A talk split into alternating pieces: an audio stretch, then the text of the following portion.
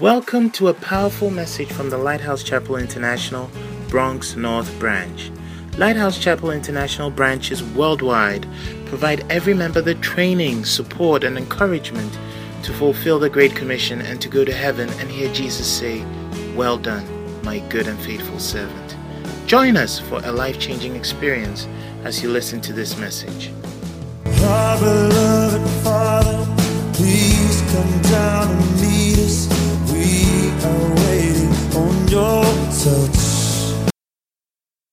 This afternoon. We thank you, Lord, for a great day like this. We thank you, Father, for Lighthouse Chapel International. We thank you, Father, for directing our path. You say the steps of the righteous, they are ordered by the Lord. Father, we are thankful and grateful to you that you ordered our steps to be in this church. We thank you, Lord, for the great gift that you have given us. The great gift of a pastor. Father, we thank you for the life of the bishop. We thank you, O Lord, for this wonderful church. We thank you for this blessed church. Father, as we have gathered here once again, we ask, O Lord, that you speak to our hearts and change us in Jesus' name. Amen. Hallelujah. Why don't you clap for Jesus as you take your seats? I thought somebody was trying to clap for Jesus. Wonderful. A good clap for Jesus. Yes. Wonderful. Hallelujah. Wonderful. Keep preaching. Well, this afternoon, we want to continue or finish a message that I began. We just have to end because next week is our feeding 527. So, but um, I began sharing with you um, the Word of God is your light. The Word of God is your light. And indeed, the Word of God is our light. Hallelujah. The Word of God, last week we were sharing that it is a manual for our life. Amen. It is a manual that God has given us to live our lives. Hallelujah. God did not create us and just left us to be on our own and to figure things out our own way. But He gave us His Word, He gave us the Bible. And last week we were saying that the Bible, unlike any other book, has something to say about every aspect of the human life. And last week you, you will testify with me that we began going through even before we were conceived. Before we were conceived, God had something to say about our lives. And when we were in the womb, God had something to say about our lives. Hallelujah.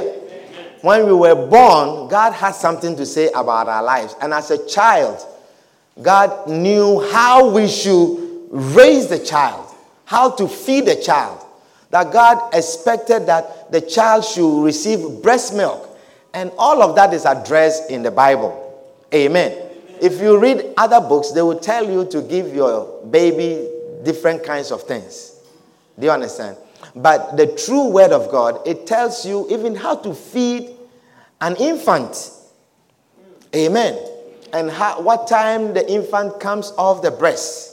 Hallelujah. We shared all of that. I will encourage you to listen to the message, and I know you'll be blessed. Amen. Hallelujah. Amen. And we said that God has something to tell us every stage of our lives, even when we become teenagers, when we are growing up and we think we know it all, and we know better than the people who are even ahead of us. And we become disrespectful because of that thinking. God has something to say to us about that.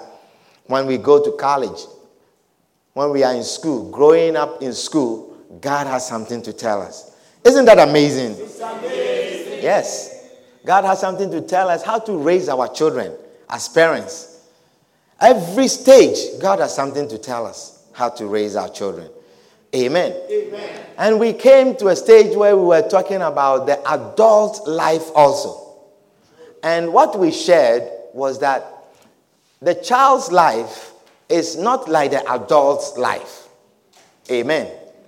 And as we saw how God had said various things about the child, right from the preborn to the womb and to postpartum or after birth, how that God has some things to say about a child and how to raise a child, you realize that instructions to the child are not as many as instructions to the adult.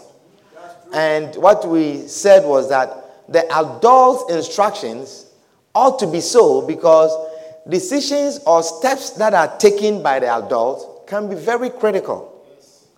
It can be very critical. Because we said that as you go up, decisions you make become very critical. If a child is learning to walk, you know, he may take certain decisions that are not so wise. Do you see? As walking into a wall, you know, he will bump into a wall, and possibly the worst thing that may happen to the child is some swelling on your head. Do you understand? The child may even try to go downstairs. You see, and children can fall like that, and they can even sustain fractures, broken bones, but they heal so quickly. They heal. God is so amazing. And so instructions for children, they are not so critical. They also have someone to overlook them. Wow. Amen. The instructions for adults are critical.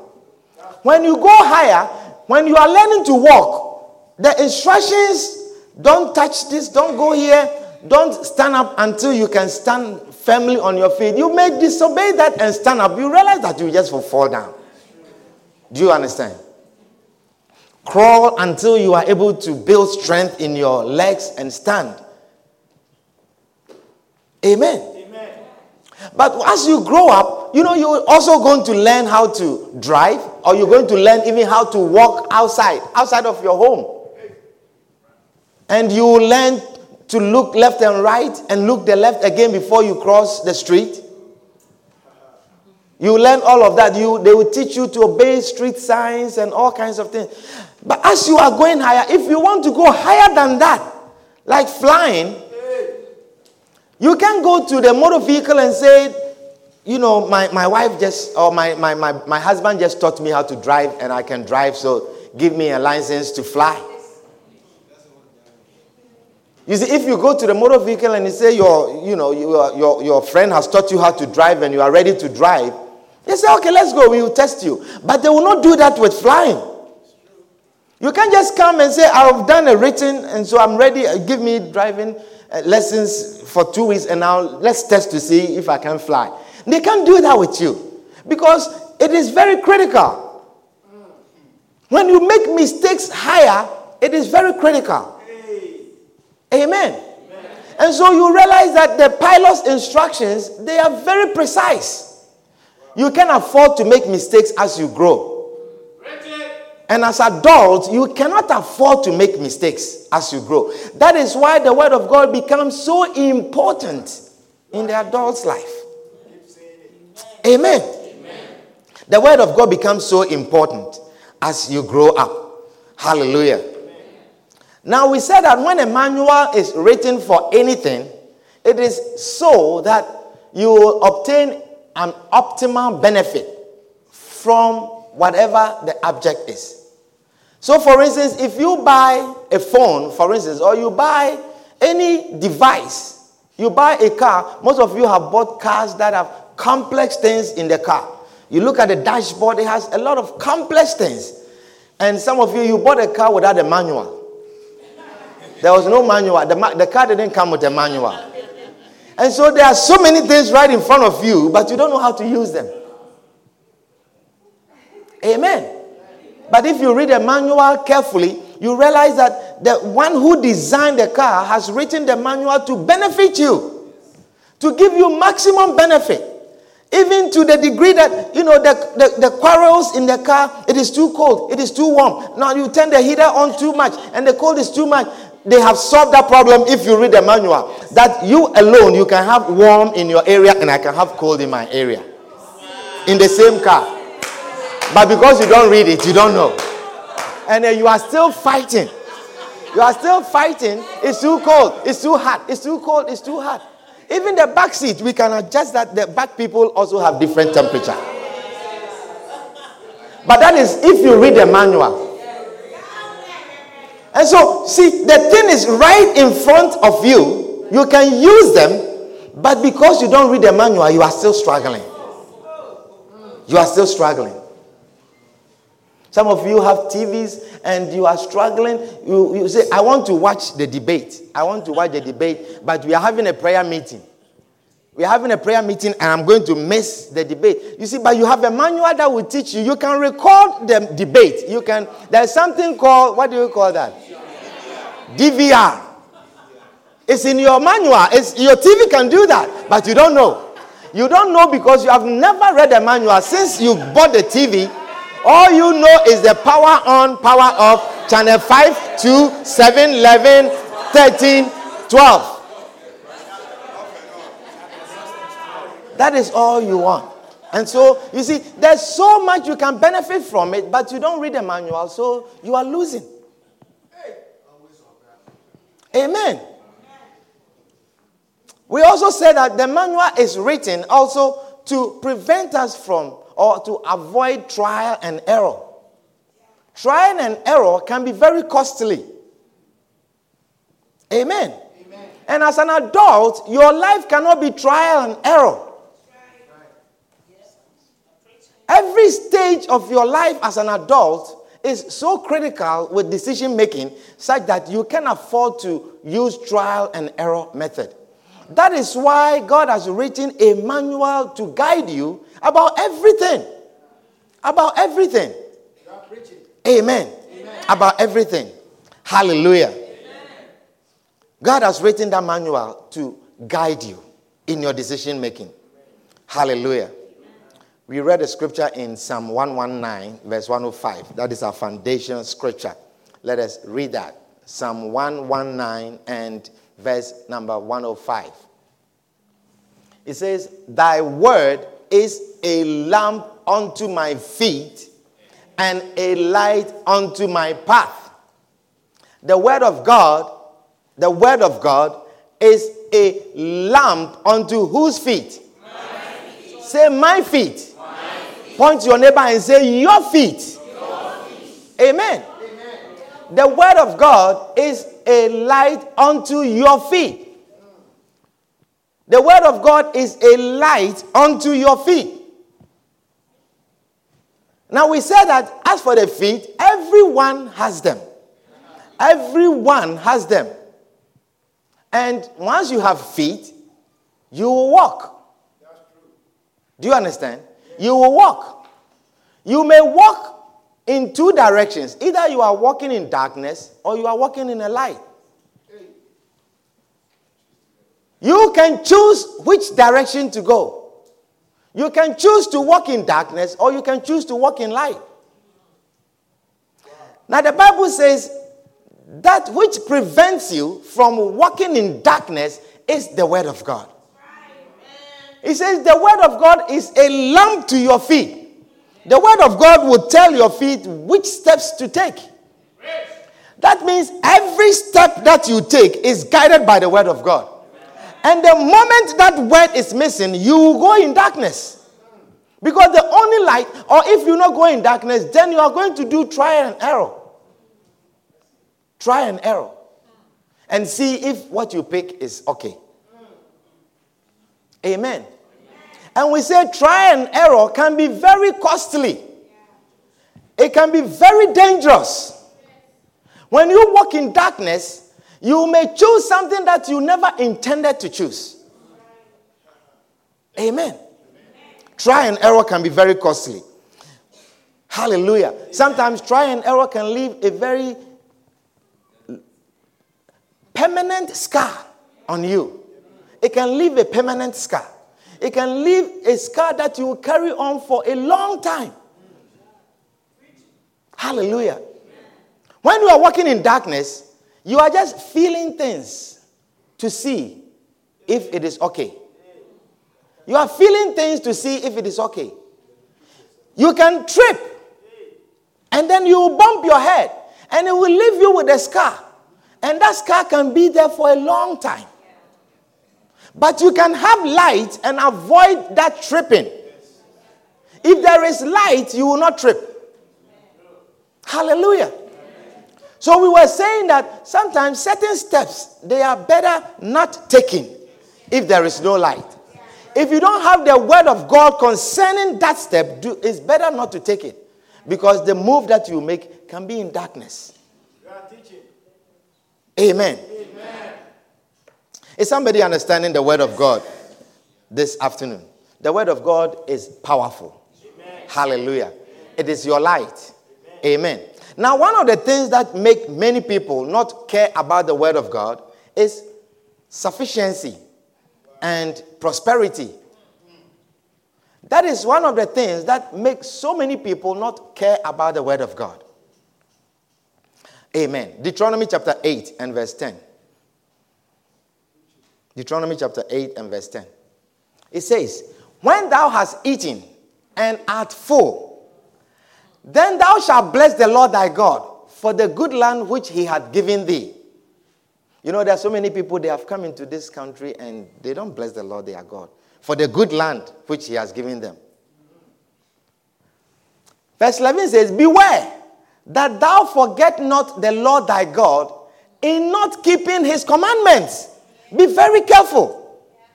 He says, Beware that thou forget not the Lord thy God in not keeping his commandments and his judgment. This is the word of God. It is always a light to your path, it is always a lamp on your feet.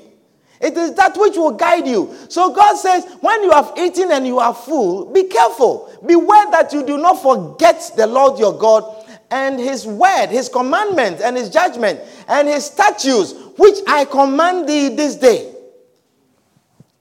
Lest when thou hast eaten and art full, and hast built goodly houses and dwell therein, and when thy herds and thy flocks multiply, and thy silver and thy gold is multiplied, and all that thou hast is multiplied, then thine heart be lifted up, and thou forget the Lord thy God, which brought thee forth out of the land of Egypt from the house of bondage.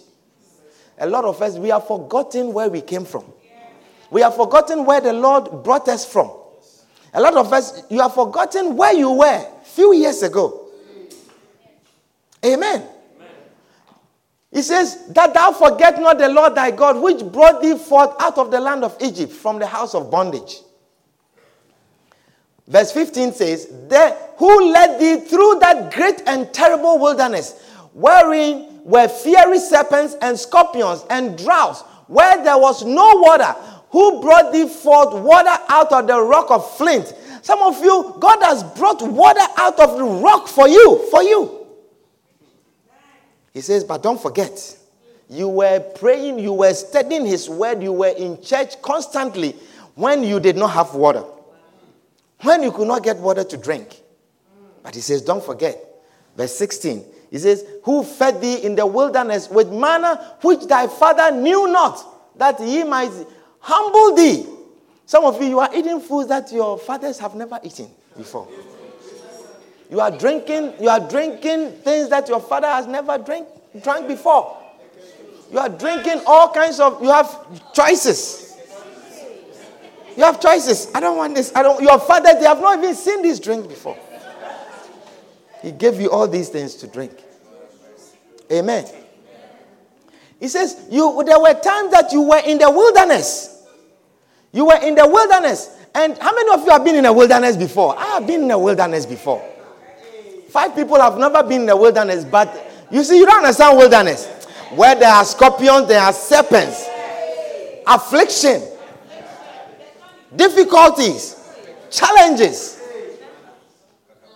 He says, He did this that He might humble thee and that He might prove thee to do thee good at thy latter end. It is for your own sake to do you good at your latter end at the latter end. and thou say in thine heart, My power and thy, the might of my hand had gotten me this wealth. That is what we say. You see, and that is why a lot of people don't come to church. Because, you see, I am teaching you something. They say, It is my power, my power, and my hard work which has gotten me these things. So, a lot of times when people are coming to church, there are people that choose to stay home. They don't come. If they believe, if they believe the next scripture, because that is why I am telling you that the word of God is your light. The word of God is your light. When it comes to your poverty or prosperity, the word of God is your guide. It will guide you. So, verse 18, he says, But you should remember, thou shalt remember that the Lord thy God, he said, Thou shalt remember the Lord thy God, for it is he that giveth thee power to get wealth, that he may establish his covenant which he sware unto the fathers as it is this day. It is God who will give you the power to make well. That you need to know also. Your God who created you, the one who knew you before you were formed in your womb, your prosperity, it will not come by your power. It will not come by your hard work. He says, It is He who giveth thee power to get wealth. It is God who will give you power to get wealth. Hallelujah. Amen. Last week we began talking about marriage. You see, prosperity and marriage, they are big things in the adult's life. Do you understand? They are big things in adult. And so the, the word of God has a lot to say about marriage. God has a lot to say about marriage. Amen. And anyone who endeavors or anyone who is in this relationship must know the word of God concerning that thing. We are saying that God has written his word concerning every aspect of your life. If you are entering in marriage or you are in marriage or you plan to enter into marriage, you should know what the word of God says about marriage. Isn't that so? Yes. Yes, last week we were looking at the biblical reasons even for marriage. And we read in Genesis chapter 2 and verse 18. Genesis chapter 2 and verse 18 that it is to solve the problem of loneliness. God's reason for marriage was to solve the problem of loneliness. It says, And the Lord God said, It is not good that the man should be alone. It is not good. Say, it is not good. This is what God said. The one who created you, the one who formed thee, the one who knew you before you were formed in the womb, he said that it is not good for the man to be alone. Amen. Amen. But you, you want to be alone. God says it is not good for the man to be alone.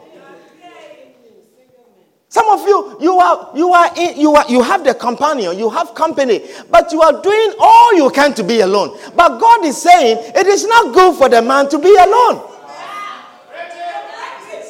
You say, I want to be alone. I want to be by myself. I need my space. I want to uh, give me some time to be alone. It is not good any time, any day for the man to be alone. God is the one that said it. But you are doing everything in your capacity to be alone. You are doing all you can to be alone. He says, It is not good that the man should be alone. So I will make him and help meet for him. Amen. God said it's not good for you to be alone. So he gave you a companion. Amen. So the woman also should know the reason why God gave you to the man. If you are entering into this relationship called marriage, then understand the reason behind that. This is one of the reasons that God said it's not good for the man to be alone. That is why he created you. So if you are a woman that is not giving company to your husband, if you are a woman that is not found in the company of your husband, you are completely out of your. what a shock. Well, it is, it is true to say that you are out of the will of God. Amen. And if you are a man that is also not allowing your wife to be in your company and you are alone, you are also out of the will of God. Because God's will is that you give company to the man, and God's will is that you have the company of the woman. Is somebody understanding? Because you see, somebody left his wife alone. Somebody went somewhere and left his wife alone. And what happened was not a good thing. You want to know who was there? He has only one name, he doesn't have a last name.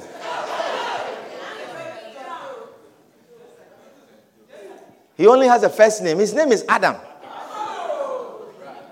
In Genesis chapter 3, the Bible says that Adam went out somewhere. Adam was not there. And the wife who was supposed to be in his company all the time, the wife who was supposed to be accompanied, the man decided to be alone. And someone else visited the woman. Somebody came to visit the woman. And what happened was not a pleasant thing. We don't have time to go into all of that. But, uh, amen. So it's not good for the man to be alone.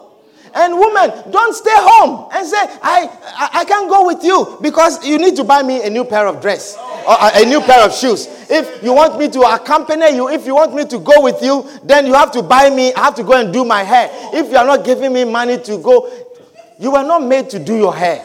You are made to be a company. So whatever your hair is, just follow and be a company. Amen. Do a rasta. Just twist it around and then be a company. Amen. Because let me tell you, if you leave the man to be alone, he is falling out of the will of God. And what will come back to you, you will not like it. If the man goes alone, what he comes back with, you will not like it. Amen. You were made to be a companion. God created you to be a companion. The next reason, it says to be a help meet. You are a help meet for Him. Hallelujah. You are an appropriate help. You are the kind of help that the man needs. Amen. It means that the man is never sufficient on his own. The man is never sufficient of his, on his own. Then there's a need for the woman to be by the man. You know, if I go, if I go somewhere, if I go to a wedding or something like that with my wife, we will go and enjoy the wedding, and then we will come back home, you know, and then you will ask me, How was the wedding? And then I say, Oh, it was very beautiful, very nice nicely organized. Everything was beautiful. That is probably the best I can tell you. But you see, when you want more, when you want more out of me, then you have to go to the help that is meet for me to get more of what happened at the wedding. Wow. Do you understand? Yes. So then, if I refer you, you say, "How? But how was the how was the bride's lace?" You say, "Go to my help meet for me." She was with me. She was my companion. She will give you the details. And then she will give you the details. She says, Oh, there were some crystals in the lace. And the way the, the lace was falling and flowing, you know, it was really flowing. I don't know what is flowing gown. I don't know how gowns flow. Do you understand? And then you ask me, how was what, what was the theme? What was the theme of the word? I don't know what is the theme. But my help, that is meet, my help, she will give you all the detail. She would tell you the, the hairstyle. She would tell you the makeup. The makeup was very nice. I never saw makeup, but I was at a wedding. So God saw that it is not good for the man to be alone. God saw that it's never good for the man to be alone. Amen. Hallelujah. So it's a help meet. Now, how can a woman be a help meet? You see, God made only one woman. God made only one woman. One woman. He could have made a lot. Look, Adam had a lot of ribs. God could have made a lot of women. But God made only one woman. And this one woman was to fulfill all the things that will be a help meet for the man. Is somebody understanding the word of God? So the woman is supposed to be a help meet. The woman can help the man by prayer. You can help the man by prayer. It means that it means that the man's prayer. Look, it's never good for the man to be alone. So if the man is praying all by himself, it's not good enough. It's not good. I want you to understand the word of God. I, I, I wish you understand the word of God. He said, It is not good that the man will be alone. That means anything that the man is doing, and if it's by himself, it's not good. It is not good. So the woman should be a help in prayer also. The woman should be a help providing sex. Amen. The woman, the woman should be available for the man to have sex all the time. Not sometimes. I said, not sometimes. God knows, God knows the man's hunger. Do you understand? And God made one woman. One woman. Is somebody understanding the word of God? God made one woman. That means that from morning to the evening, if the man says he needs sex, anytime, seven days a week, 365 days, one woman, one withholding nothing. One woman. One woman. One woman. So, so if you, if if God created you, and I, I, I am listen, I am teaching you something.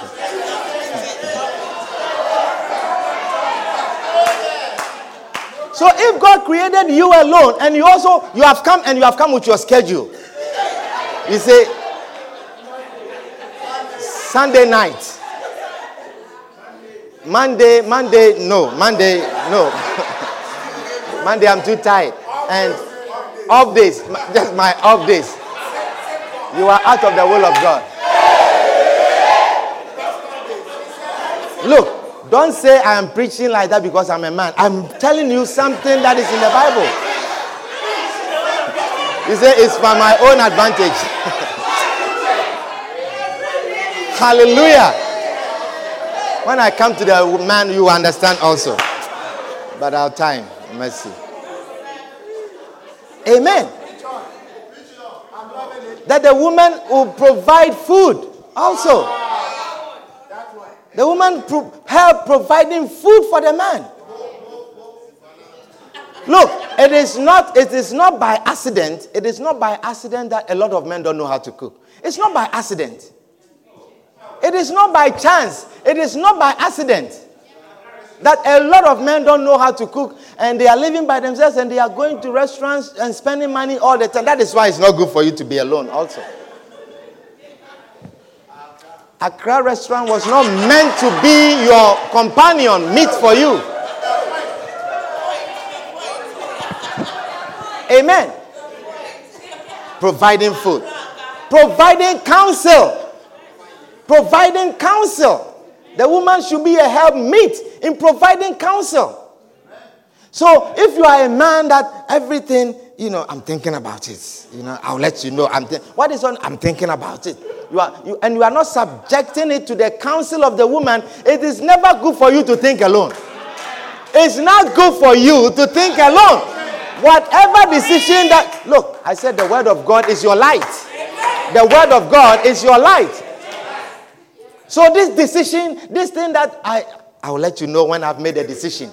I will let you know. Listen, I am the man and I am making a decision concerning this. And you don't have a discussion with your wife, you don't discuss it, you don't subject it to a counseling. You are missing out big time. You are missing out big time. Amen. And, and the man, the man, your, your help in counseling is not your, your friends. The help in counseling, God could have created friends for you, but He created a woman for you. A woman for you. For your counseling. God did not see that it's not good for the man to be alone, so He made him a lot of friends. He made him a lot of friends. He made him a woman, one woman, to help him in all the ways, everywhere, everywhere. It's not good for him to be. You see, the reason why the reason why you don't understand this, the reason why you don't do this is because you don't believe that the word of God is your light. You don't believe that. And that is the reason for your suffering. Because the God who made you, He knows that it's not good for you to be alone. He knows that you need help in this decision. He knows that when you are thinking, you need someone to help you think. Amen. It's not good for the woman to be the man to be alone. Hallelujah. The woman is also a help meet for encouragement. To encourage the man. Whatever the man is doing, encourage him.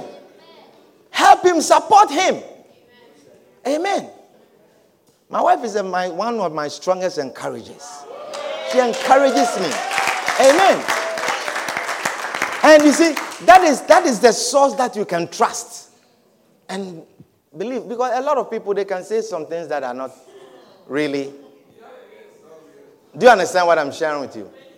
That is why you're counseling. You don't subject it to your friends who will say what you want to hear. Also, the woman is supposed to be a source of comfort. I have to give you these things quickly because um, I was hoping to share a lot of things with you. Amen. The woman is supposed to be a source of comfort. The woman is supposed to show hospitality. Amen. You be a help meet in that area by performing housekeeping duties also.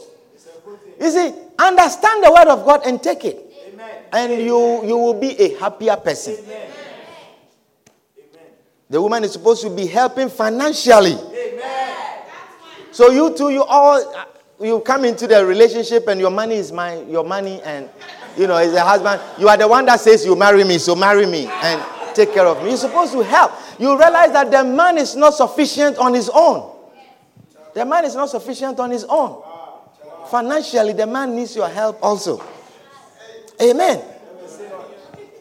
And socially. Hallelujah let me give you this quickly and then we will the next reason for marriage is to avoid fornication. To avoid fornication. And to avoid adultery. It says, now concerning verse um, 1 Corinthians 7 and verse 1. It says, Now concerning the things whereof ye wrote unto me, it is good for a man not to touch a woman. Nevertheless, to avoid fornication, let every man have someone's wife. Let every man has any, any woman. What does the scripture says? It says, let every man have his own wife and let every woman have her own husband. You know, I say that God does not put any word in the scriptures for nothing. Some of you, your eyes are on other people's husbands. Some of you men, your eyes are on other people's, other women who are not your wife and other people's wives. But the Bible says, let everyone, let every man have his own wife, his own wife. To avoid fornication, have your own wife. And every woman should have her own husband. Amen. Hallelujah. If you are guided by the word of God, you will know that having your eye on somebody's husband was not created for you. It's not it's not God's creation.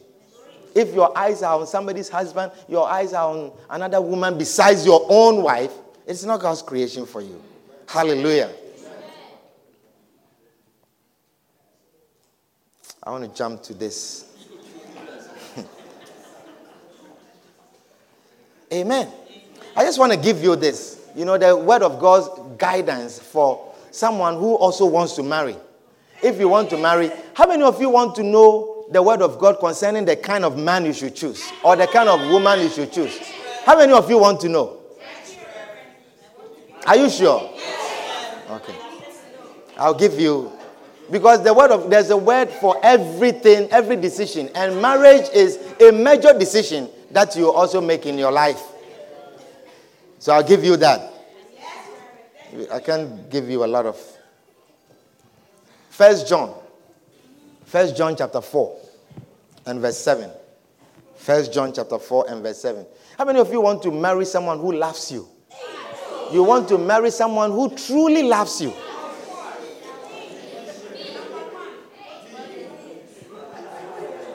Okay. This is what the word of God says.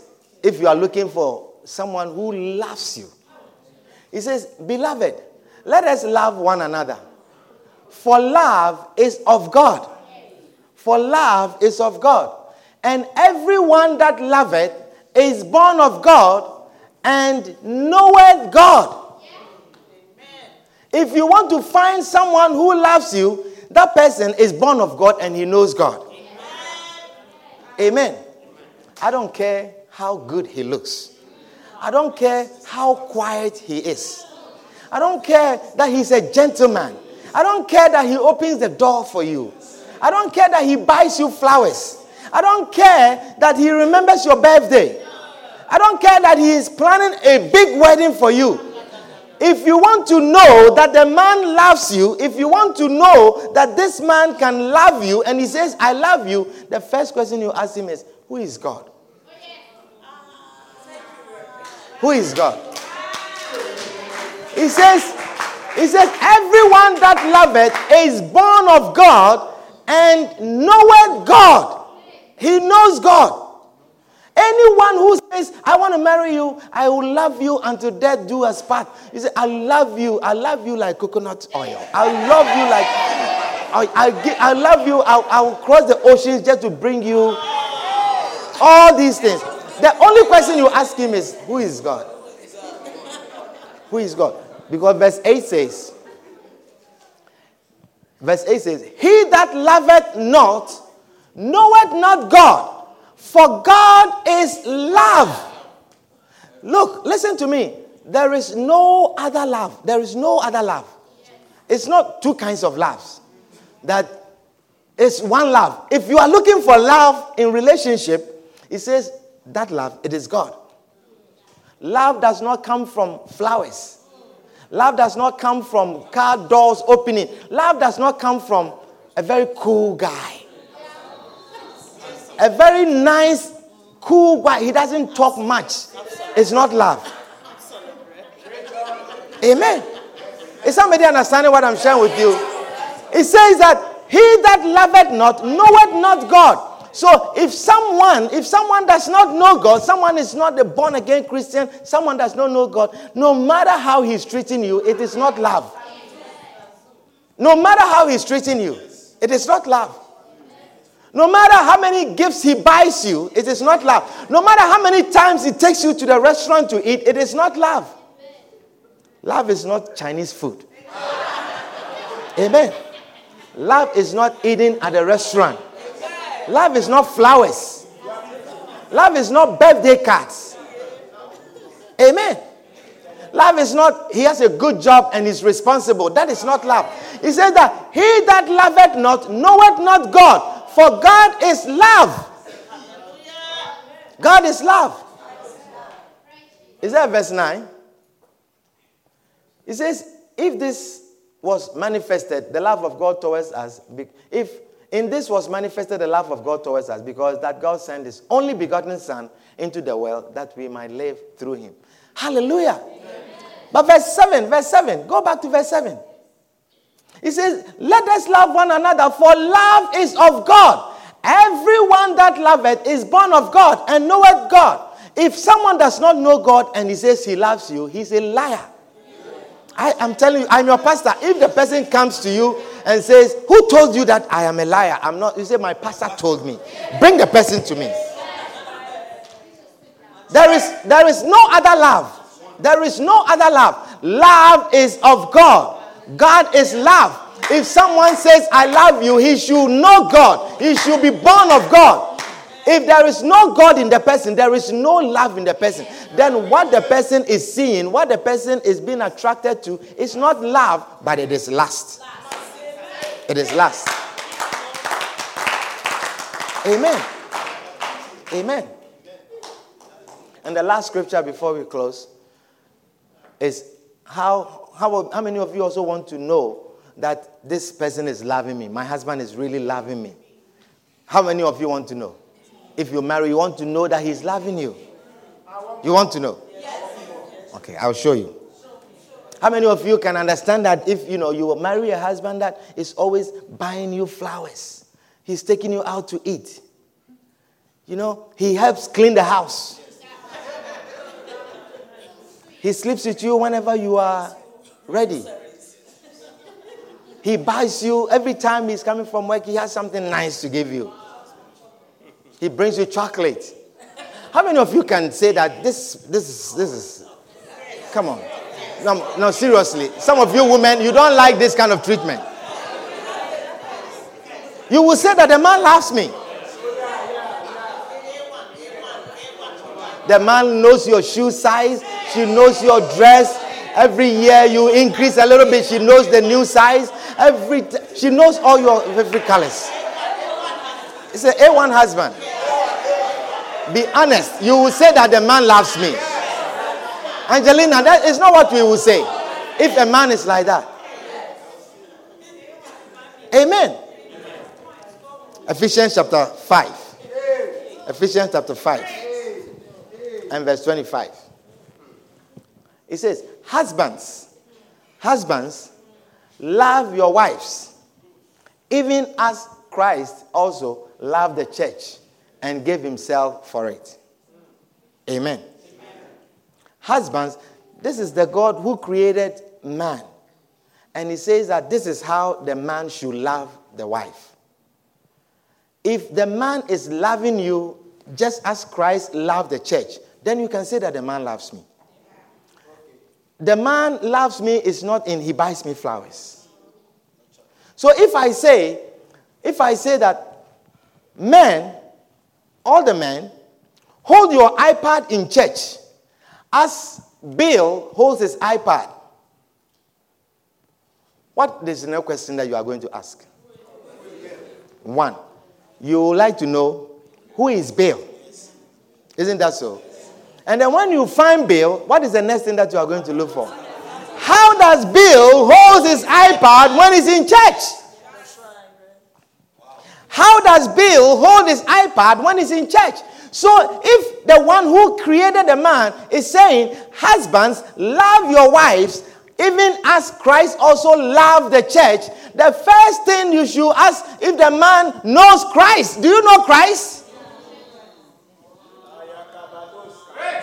Because if you don't know Christ, you're never going to know how to love a man, a woman. If the man does not know Christ, you are never going to know how to love the man, the, the woman. Isn't that so? If you don't know Bill, you will never know how to hold your iPad like Bill. If you don't know Christ, you cannot love a woman. You cannot love a wife like Christ, like the way you're supposed to. Because the instructions for how to love your wife is not buy more flowers and take her out to eat frequently. Okay. It's not just cleaning the house. Okay. Those are additions. Don't you think Christ will like the house clean? Don't you think Christ will like flowers in his church? So now that the man knows Christ, the man says, I am born again, I know Christ. The next thing that you are going to look for is is the man treating you just as Christ treats the church? Amen. So the man is going to love you just as Christ treats the church. How does Christ treat the church? Do we come sometimes and Jesus says, I'm not going to be here? I'm asking a question. Do we come sometimes and Jesus says, Today I'm going to work, I cannot, I cannot be here. I, I, I, today I'm busy, I am tired, I cannot be here. You are on your own today. Holy Spirit, let's go.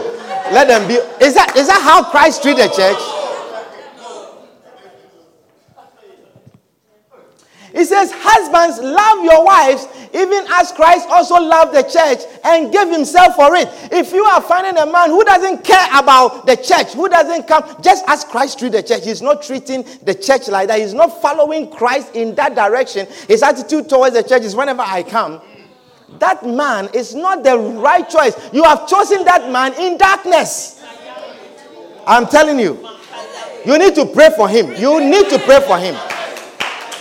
You need to pray for him. You have chosen that. I didn't write the Bible. Don't blame me. I didn't write the Bible. I will end the message. You are looking at me as if I wrote the Bible. Amen. Husbands, love your wives, even as Christ also loved the church and gave himself for it. And gave himself for it. He gave himself for the church. He gave himself for the church. He, he's not, he, he doesn't come because he's tired. Christ will give himself for it. Christ will be tired and he will be here. Christ will be sleepy and he will be here. Christ had worked all night and he will be here. He gave himself for it. He will do anything for the church. That is how you know that the husband loves you. When he's relating to you, when he's relating to the church, just as Christ relates to his church.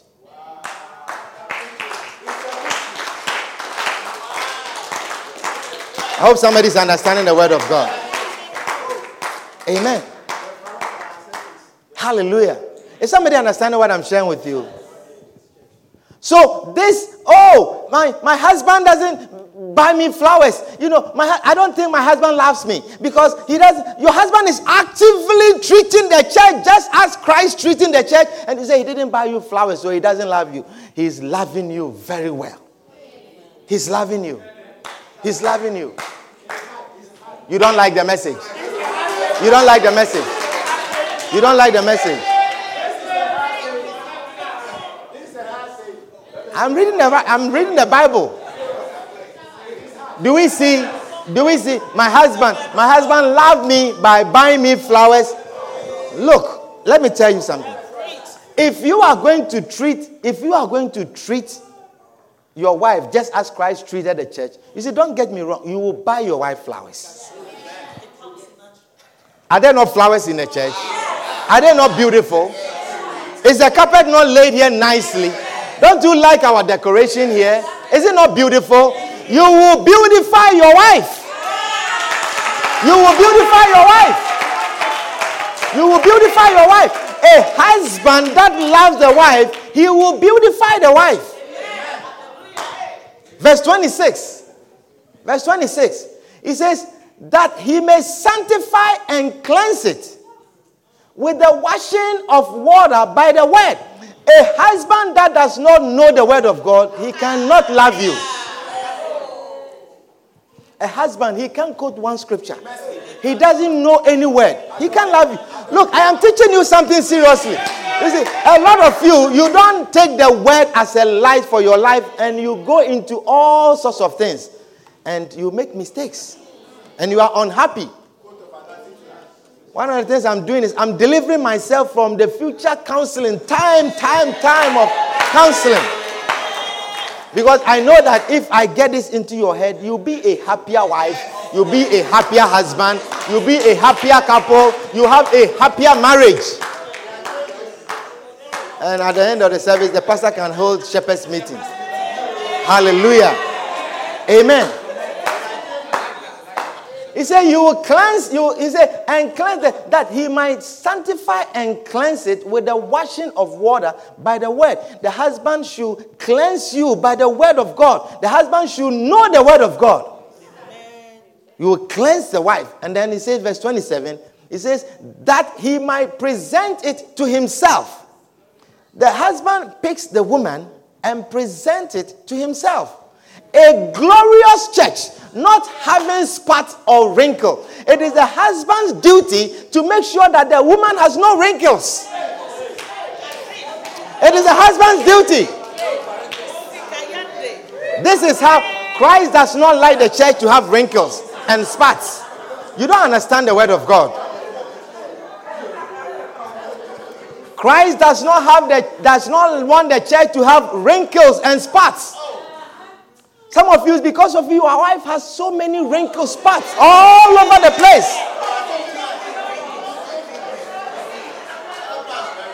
You should, you should, you should, you should, you should make it as Christ will want the church, as Christ will like the church, without wrinkles, without spots. You don't know Christ. How you you don't have a word in you. How are you going to wash her by the word? And says, present it to himself, a glorious church, not having spots or wrinkles or any such thing, but that it should be holy and without blemish. No blemish. Beautiful. The husband should ensure that your wife's hair is done nicely, that she has a nice something on. That is winter. She's wearing something nice to cover herself. It is your responsibility. You see, because God is wise.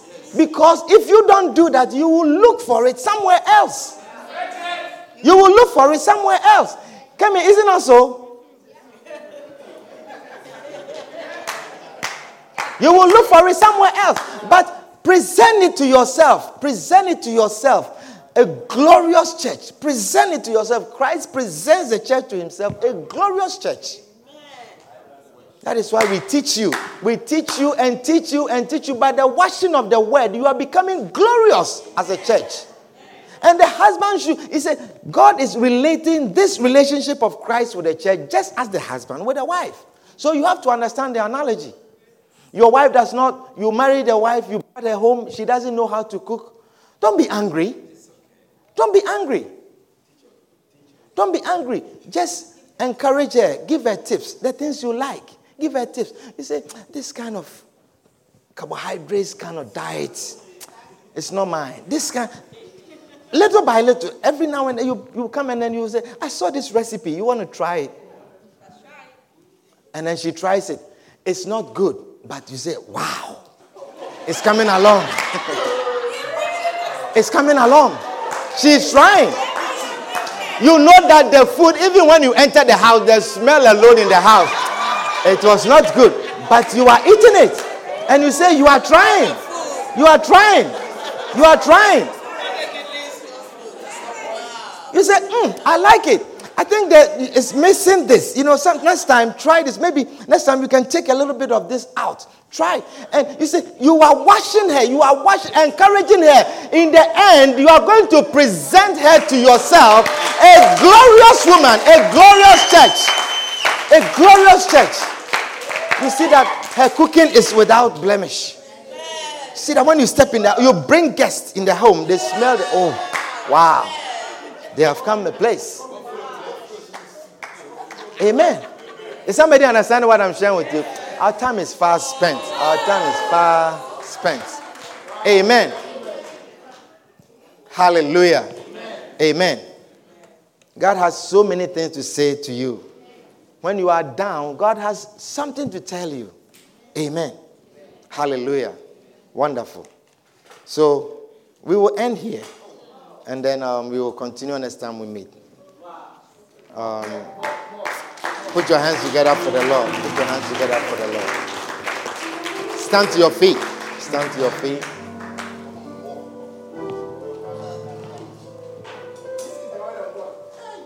Stand to your feet. Stand to your feet. Lord, we are thankful and grateful in the name of Jesus. Lord, we are thankful. We are grateful, oh God. We thank you, Lord. We thank you, Lord. In the name of Jesus, we thank you, Lord. Father, we give you thanks and we give you glory. In the name of Jesus, we thank you. We thank you, Lord. We are grateful to you Father, we thank you for your grace that has come upon us. We thank you, Lord, for the blessings that has come upon us. We're going to come before the Lord to receive communion. We're going to come before the Lord to receive communion. Father, we are thankful and grateful in the name of Jesus. We thank you, Lord, for your word. We thank you, oh Father, for what you have allowed us to share this afternoon. Heavenly Father, let your word continue to minister to our hearts. Give us a heart that is hungry for your word. Father, let our hearts be hungry for your word to give us direction in all that we do. May we not group in darkness in the name of Jesus. May we not group in darkness in the name of Jesus. Before we come to the Lord's table, if there's anyone here with all eyes closed and every head bowed, you are not born again. You do not know Jesus. You do not know God. You do not have Jesus Christ as your personal Savior. But this afternoon, you want to receive Jesus as your Savior. You want to come before Jesus. You want to welcome Him into your life. If that is you, wherever you are, lift up your hand and I'll pray with you. You want to receive Jesus Christ as your Savior. If that is you, you don't know Jesus as your personal Savior, but this afternoon, you want to welcome Jesus into your life. Is there anyone here like that? Anyone here like that? Anyone here like that? Why don't you all join me and say, Lord Jesus, thank you for dying for me. Lord Jesus, I believe you are the Son of God. I believe you. I believe you died for me. I believe you I believe you cleansed my sins by the power of your blood. Lord Jesus, Lord Jesus. I believe you rose again from the dead. I believe you rose again. This afternoon, This afternoon, I ask you I ask to please forgive me to please forgive me of all my sins. all my sins. Cleanse me Cleanse me from all unrighteousness. From all unrighteousness. Please wash me Please wash me from all my sins. from all my sins. I welcome you I welcome into my life. you to my life. Please write my name Please write my name in the book of life. in the book of life. Thank you, Jesus, Thank you, Jesus. for saving me. For saving In Jesus' name. Jesus. Amen. Amen. Hallelujah. Wonderful.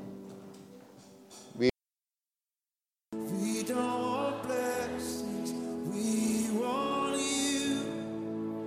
Open up the sky. We hope you have been blessed immensely by this message. Join us at 1734 Williamsbridge Road in the Bronx on Sunday afternoons and Tuesday evenings.